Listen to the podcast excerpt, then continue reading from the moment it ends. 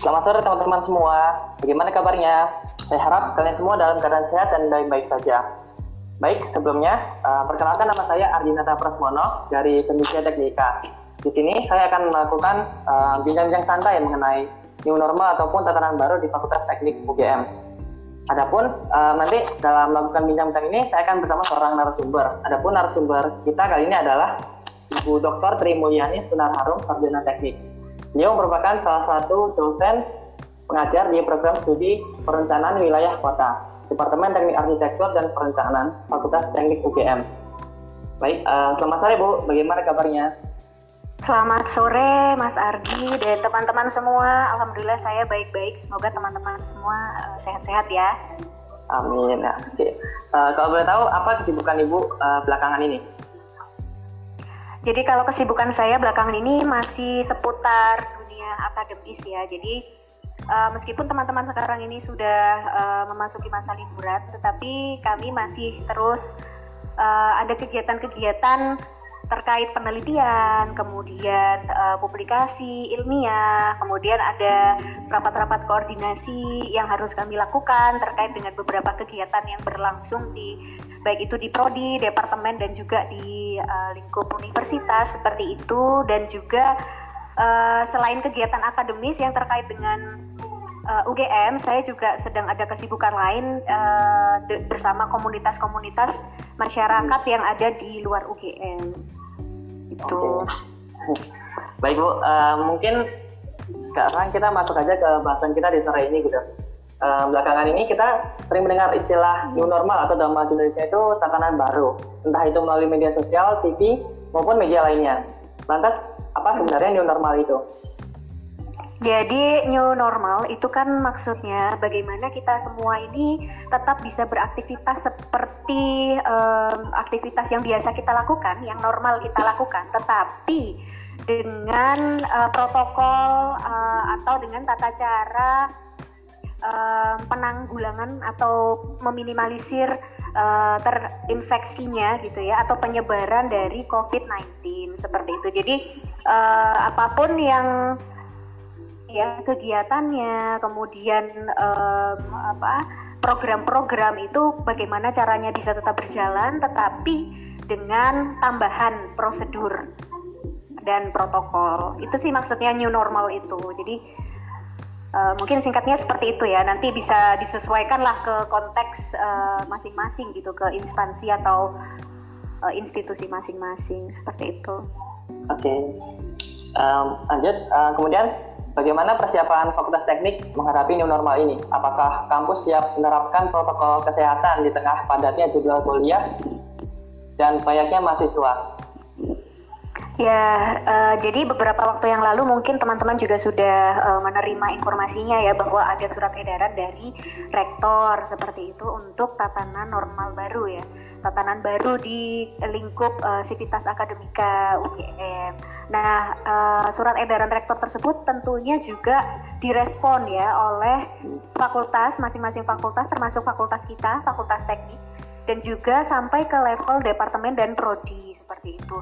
Untuk yang uh, di tiap-tiap fakultas ya, setahu saya yang di Fakultas Teknik masih belum mengeluarkan surat edaran khusus yang merespon uh, surat edaran rektor tersebut. Tetapi uh, dari apa yang saya tangkap di departemen saya, Departemen Teknik Arsitektur dan Perencanaan, barangkali ini juga bisa uh, terjadi juga di departemen teman-teman ya. Ini ada tiga skenario. Jadi ada skenario optimis di mana uh, perkuliahan di semester depan ini sudah bisa berjalan uh, sebagaimana mestinya, dimulai uh, pada uh, awal semester sudah langsung offline seperti itu.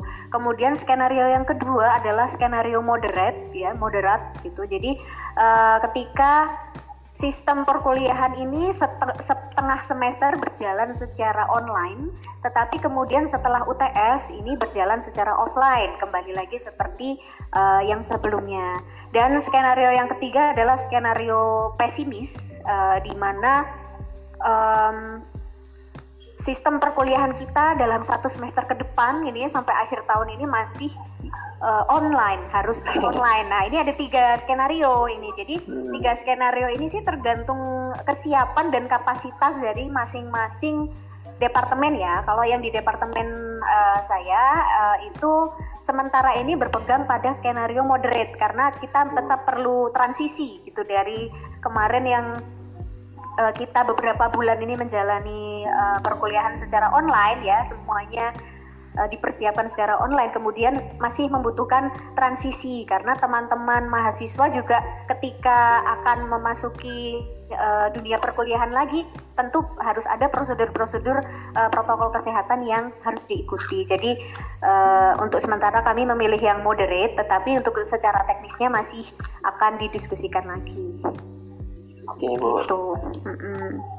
Uh, kemudian uh, mekanisme apa yang perlu disiapkan untuk uh, pelaksanaan praktikum ataupun praktik studio di beberapa departemen? Kalau untuk praktikum dan praktek studio gitu ya, yang barangkali ini memerlukan uh, apa fasilitas-fasilitas atau software-software yang berada di kampus, ini bisa dibantu oleh tim uh, sarana prasarana di departemen masing-masing. Seperti di departemen saya contohnya itu dari tim I T ya, tim lab, laboratorium komputer itu sudah uh, mengintegrasikan uh, apa sistem yang ada di lab itu supaya teman-teman mahasiswa itu bisa mengakses software-software uh, yang ada di lab komputer seperti itu. Jadi uh, menggunakan uh, software tertentu ya seperti Cisco seperti itu yang bisa diakses secara jarak jauh. Tetapi untuk laboratorium-laboratorium yang lain, mungkin yang untuk uh, praktikum dari uh, departemen lain ya, mungkin ini juga barangkali pen- perlu uh, penyesuaian seperti itu. Sedangkan untuk uh, beberapa studio itu uh, kami juga sedang menyusun uh, apa prosedur teknisnya ya. Jadi mengkompensasi gitu. Misalnya uh, kita menggunakan um, skenario yang moderat, di mana di tengah semester pertama ini masih uh, student based learning gitu. Jadi teman-teman yang Um, banyak uh, mengolah data atau belajar dari uh, sumber-sumber data sekunder atau dari literatur. Kemudian di tengah semester selanjutnya bisa jadi nanti uh, meng-cross-check hasil yang ditelaah uh, teman-teman ini ke lapangan, seperti apa yang ada di lapangan. Atau mungkin juga bisa dites di laboratorium yang mungkin sudah bisa diakses di tengah semester selanjutnya. Ini masih tetap diformulasikan ya, tetapi mulai sekarang ini sudah dipersiapkan yang semacam itu, terutama untuk di teknologi dan sarana prasarana yang mendukung kelancaran ya kegiatan belajar mengajar. Baik, Bu. Uh, kemudian uh, mengenai kerja praktik, uh, hmm. melihat mulai banyak instansi yang telah buka lembaga instansi ataupun Uh, lembaga yang telah membuka kembali, uh, apakah itu artinya mahasiswa tetap dapat melaksanakannya atau ada prosedur khusus dan kebijakan tertentu dari fakultas?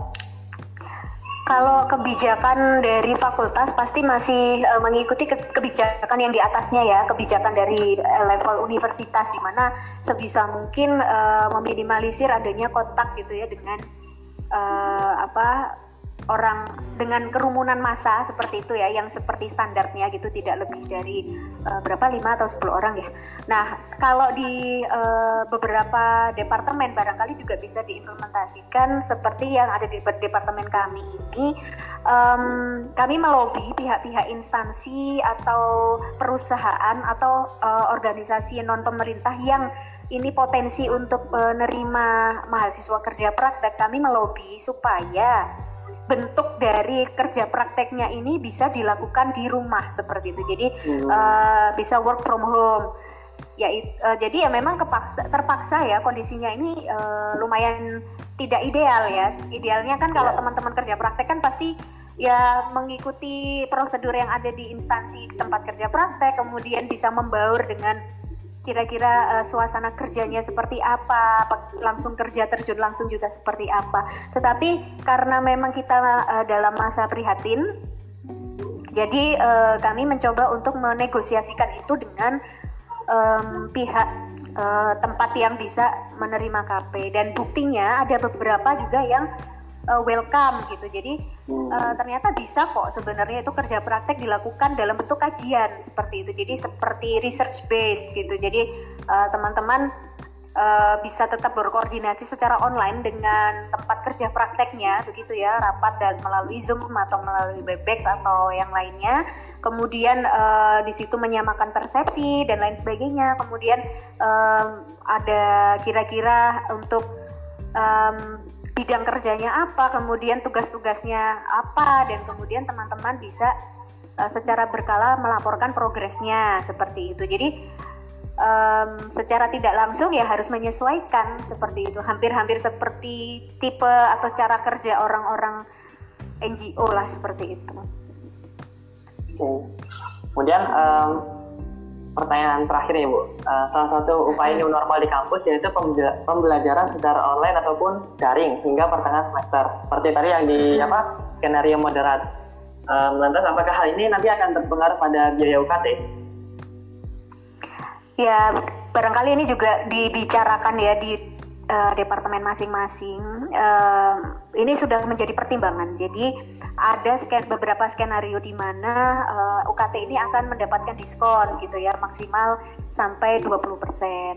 Dan ini juga uh, implikasinya barangkali juga ke kegiatan-kegiatan uh, apa belajar mengajar yang lain gitu. Di satu sisi Uh, teman-teman mendapatkan keringanan gitu ya untuk U K T, tetapi di sisi lain ya ada alokasi-alokasi budget yang dipotong gitu ya. Hmm.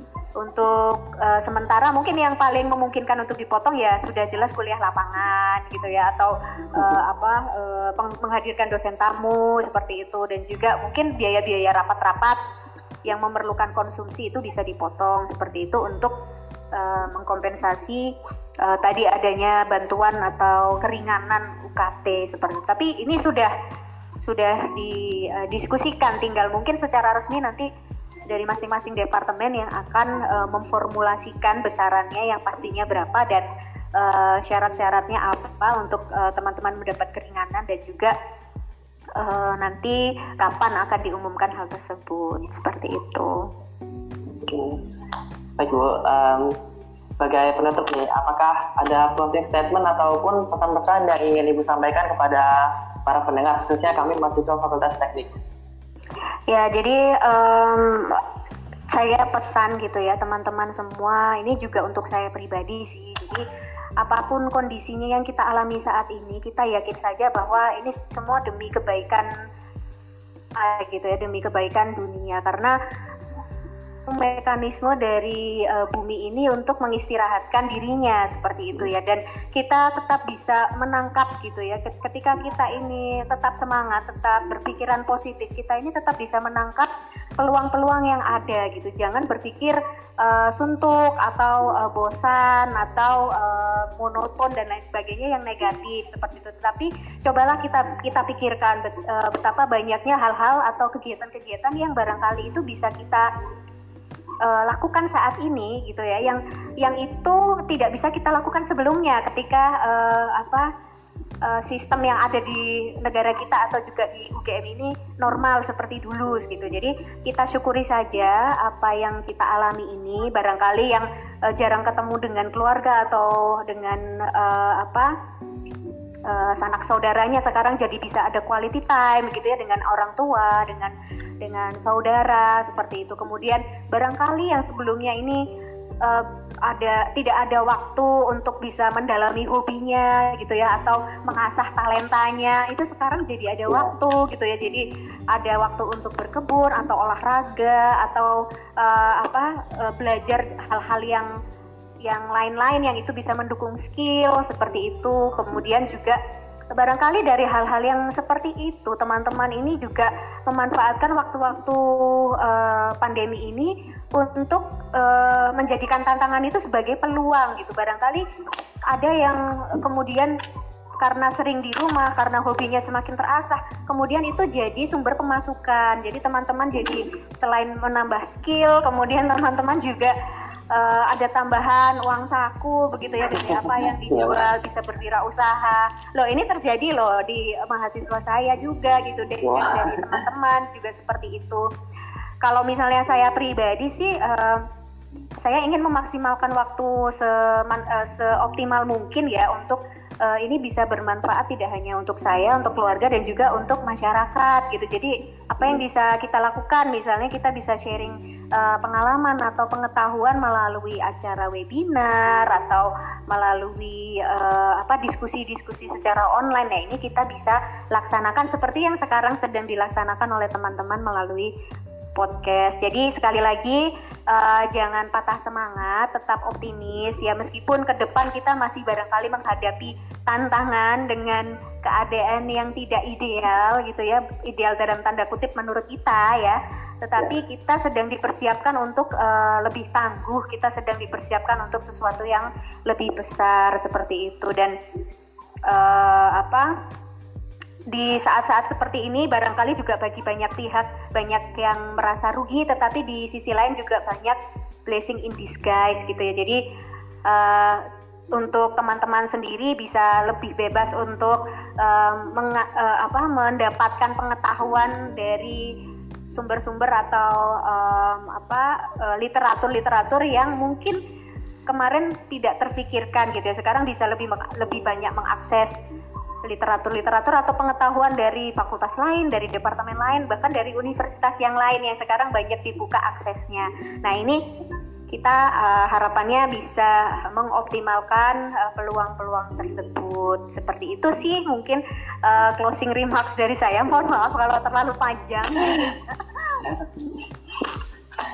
Oke, uh, baik Bu, terima kasih banyak atas informasi-informasi ataupun pesan-pesan yang telah Ibu sampaikan, sangat uh, bisa apa ya, sangat berguna lah, sangat berguna bagi kami. Kemudian juga terima kasih juga untuk waktu yang telah Ibu sempatkan untuk uh, bisa hadir dalam podcast ini. Uh, semoga informasi-informasi tadi itu dapat bermanfaat bagi kita semua, para pendengar, khususnya kami mahasiswa Fakultas Teknik. Uh, Oke, okay, untuk uh, podcast kali ini uh, saya rasa uh, bincang-bincang ini saya uh, telah uh, cukup. Um, kemudian semoga podcast ini juga dapat bermanfaat bagi kita semua. Lebih kurangnya saya mohon maaf. Uh, jangan lupa untuk selalu menjaga kesehatannya. Selamat sore. Terima kasih.